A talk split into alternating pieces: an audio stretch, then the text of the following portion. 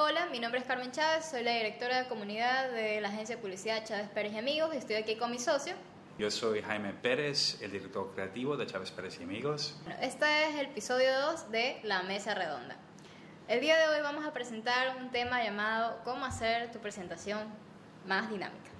Bueno, la verdad es que estas dos últimas semanas, eh, por temas de negocios, por temas de conocer un poco más nuestro mercado, y creemos que es importante para todas las empresas ir a eventos, conferencias, etcétera, etcétera. Entonces hemos ido a algunos eventos, algunas charlas, algunas presentaciones, y nos estamos dando cuenta que los presentadores eh, no, no, están, no están manejando bien este tema. ¿Sí o no, Jaime? Dime tú qué piensas.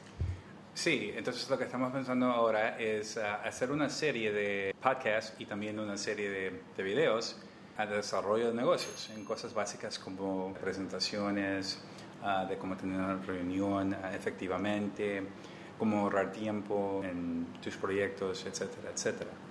Creo que hoy día tenemos seis puntos para, para revisar sobre las presentaciones dinámicas. El primer punto, creo que Jaime tiene más, quiere, quiere hablar más sobre esto, porque él fue el diseñador de la idea. Entonces, ver, cuéntanos cuáles son los puntos de hoy día. Ah, sí, como ella dice vamos a presentar como seis, seis puntos aquí. Yo voy a hablar del, uh, del, más importante que yo pienso que es, uh, es para cualquier presentación uh, que me he dado cuenta en los eventos que hemos ido y las presentaciones que hemos visto juntos y separadamente uh, es que no tienen una idea uh, principal. Hacen estas presentaciones con como varias ideas uh, y están confundidas, no tienen una, una orden que, que, que, es lo que más importante, que piensan que todo es importante y por eso se confunde, se confunde el mensaje y en el, en el final sacas nada sales más confundido de cuando entraste. Ah, y también hay el tema que te, te atraen a ir al evento con, pensando que vas a escuchar algo. Y cuando llegas ahí, porque el presentador no está preparado, entonces tú llegas ahí con, todo animado a escuchar algo increíble, que tú vas a aprender algo, y al revés, tienen una lista de, de estadísticas, de números, de mierda que no te interesa y, te aburren por una hora completa y, y, no te dan una oportunidad de aprender nada. al revés, te, te, sientes ofendido porque tuviste que mover a presentaciones tuyas y, reuniones tuyas y proyectos para ir a este evento y, sales confundido y frustrado. La, la, cosa más importante es enfocarte nomás en, un, en, una idea principal y una idea dinámica, una idea que en verdad causa emoción para que tu público se anime y tome acción. ¿Por qué más vas a tener una presentación si ellos no van a tomar acción? Y, o, o a lo mínimo aprender algo nuevo. Bueno, nuestro segundo punto en realidad se trata de preparar a tu público. ¿Por qué consideramos que esto es importante? Pues como estuvimos hablando eh, ya hace, o como lo dijo Jaime, mejor dicho, fuimos a varias presentaciones, desplantes, desplazas, eh, le haces un tiempo para estas, pero más que nada esto de preparar a tu público nos referimos a que asistimos al evento y durante el evento, y no solo uno, sino varios, vemos que la mayoría de las personas se acercan a la pantalla, al apoyo visual que le dicen normalmente, a tomar una foto del slide o de la información que estás presentando eh, el orador o, quien sea que esté, que esté haciendo el discurso, ¿no?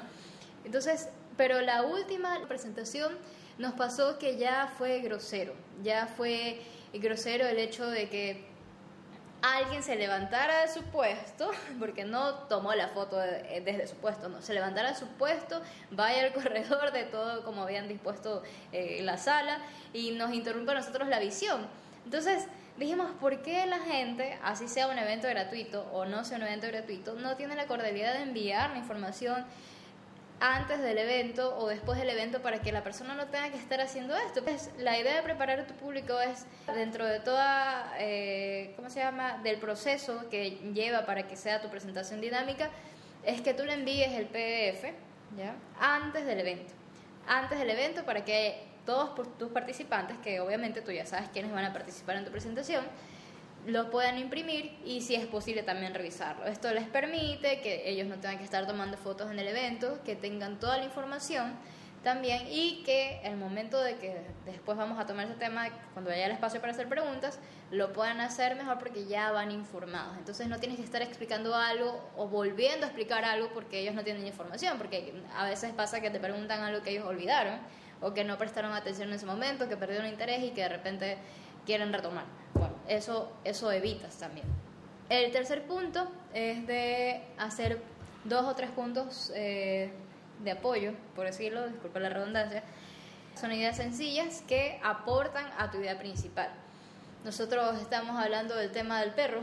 Ah, sí, sí, sí. Entonces aquí, aquí Carmen está enamorada con su perro completamente que nomás piensa perros. Eh, escogemos el perro. Entonces, como digamos, eh, un apoyo principal sería como punto A. A sería que, pues, un beneficio de los perros es que son los mejores guardianes, ¿no? Exacto guardianes de una casa, porque la cosa es que cuando alguien viene, una, una persona extraña, que, que, ellos no reconocen, ni lo tienen que verlo porque lo, lo, sienten, ellos, ellos comienzan a, actuar diferente, se enfocan y comienzan a ladrar. Entonces hace dos beneficios ahí porque tú ya estás alerta que algo está diferente y también si es una persona con mala intención, un ladrón, ¿qué, qué es lo que van a hacer cuando escuchan a un perro ladrar? Corren, se van, ya no, no, no regresan. Entonces es un beneficio bueno así. Ah, otro sería punto B, que es, tú sabes, cuando te sientes deprimido, que todos nos sentimos deprimidos de vez en cuando, tuviste una pelea con, con, tu persona de interés o familia o amigos, colegas, lo que sea, y necesitas alguien que te apoye, ¿no? Alguien que, te, que, que, sienta emoción contigo, pues ¿quién está ahí? Ahí está tu peluche, tu perro. Tu, perro siempre te enseña amor, siempre te acaricia, siempre te mira con admiración y amor. Entonces, ¿qué más? Ahí está, ahí está tu peluche. Es impresionante porque justo ayer, o sea, ahorita estamos enfocados en un perro, pero es, es, es que es tan, es tan puro porque ayer estaba viendo un video con mi novio, Lambert. Y un video que yo lo había visto como hace meses y de repente, ah, mira, estoy viendo Facebook y se lo topó. Pero siempre nos gusta ver esos, esos videos porque, claro, son conmovedores. Pero nos dimos cuenta que los animales en general, todos, cada uno de, de, de ellos comprenden, comprenden el significado o, o el movimiento para decir que te quieren, para demostrar afecto, porque Ayer vimos un video en el que, claro, primero sale un perro que está abrazando a su amo, así como que le está lamiendo. Luego sale un oso que está, un osesno que está abrazando a un, no sé, puede ser un ecologista o un tipo que le gusta simplemente convivir en el bosque, pero se ve que el osesno estaba en el río y viene y lo abraza. Y es complicado que un osesno, primero porque tienes que evitar que la mamá no te coma, pero sin embargo vamos al gesto, que todos saben cómo abrazar. Después, unos leones eh, se toparon con su, con su cuidadora y la vieron, no sé, después de hace algún tiempo y vinieron y se le montaron encima, o sea, como que si fuera una persona y lo abrazaron. Otro, otro gesto fue asimismo una pantera que está de un lado del espacio donde lo tenían, de la jaula más bien, y su cuidadora entró y esta vino corriendo, se trepó por un lado porque su cuidadora está como en un lugar más alto, pero en la misma jaula, se trepó a darle un abrazo y nosotros nos quedamos como es decir, chuta, los animales realmente no les enseñamos, pero ellos saben cómo, cómo manifestar el gesto del afecto, saben lo que significa un abrazo, ¿ya?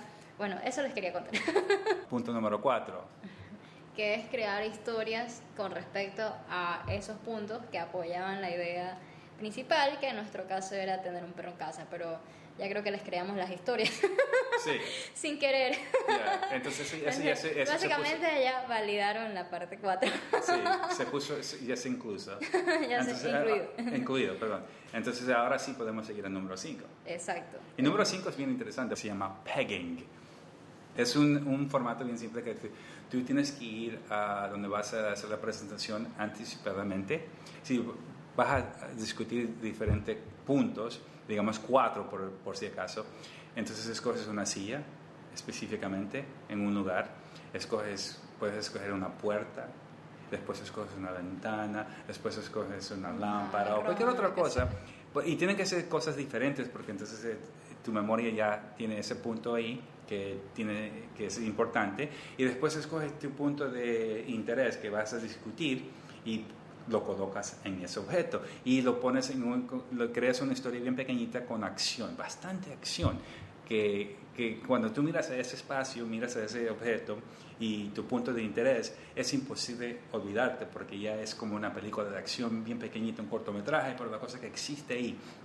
Entonces, y en ese tema dejamos aquí a, a, Carmen que te dé los beneficios de hacer ese. Pues la verdad es que eso tiene dos ventajas. Puedes quizás encontrarle más, pero nosotros vemos dos. Primero, que te hace aparentar que siempre estás en contacto o en pleno contacto visual con tu público, pero claro, tú estás viendo realmente los puntos, los puntos claves para tú no desenfocarte de, de, tu, de tu discurso o lo que sea que estás hablando y la otra, la otra ventaja es que si alguien por algún motivo te llega a, a, interrumpir, te hace una pregunta, o si estás, por ejemplo, en tu trabajo y tú estás a cargo de una jefatura y llega alguna persona con, de tu equipo y te toca la puerta porque tú dijiste, oye, si llama tal persona y te toca la puerta y te interrumpe, tú de nuevo ves al punto y te acuerdas en qué parte de la, de la presentación ibas. Entonces, son dos ventajas que te ayudan ¿ya? Eh, y puedes continuar con tu historia o puedes continuar con tu presentación de una manera completamente satisfactoria.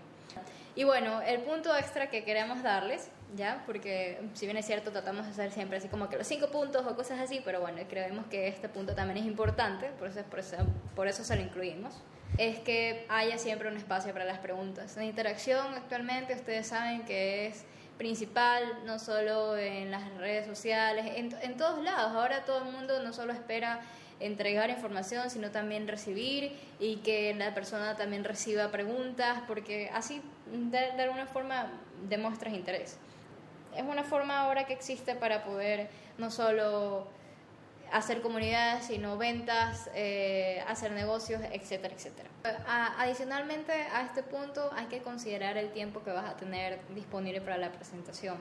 ¿no? Eh, si lo que normalmente aconsejamos es que si vas a tener una hora, por ejemplo, de presentación o, una hora de reunión y en la que tú tienes que presentar algo, pues dispón la mitad del tiempo para hacer la presentación y la mitad del tiempo para hacer preguntas. Asimismo, tú prepara preguntas para que de esas preguntas salgan más preguntas, cabe, la redundancia, pero así fomentas a que haya interés en el tema. Entonces, y así también de alguna forma este, tú, mismo, tú mismo te cuestionas, entonces eso abre al público o le quita el miedo al público que pueda preguntarte algo. ¿ya? Este, por otro lado, bueno, en realidad es que tenemos muchísimos, muchísimos puntos que podemos hablar para hacer una presentación dinámica, pero consideramos que estos puntos eran en los que puedes poner en práctica desde ahora y en los que más hemos visto que fallan las personas. Si quieres aprender a hacer una presentación dinámica con éxito y quieres saber más secretos, pues puedes contactarnos, llamarnos, escribirnos. Recuerda que siempre estamos disponibles. Y ahí estamos. Esa es la, la conclusión de La Mesa Redonda, episodio 2. Yo soy Jaime Pérez, director creativo. Y yo soy Carmen Chávez, directora de la comunidad. Hasta la próxima. Chao.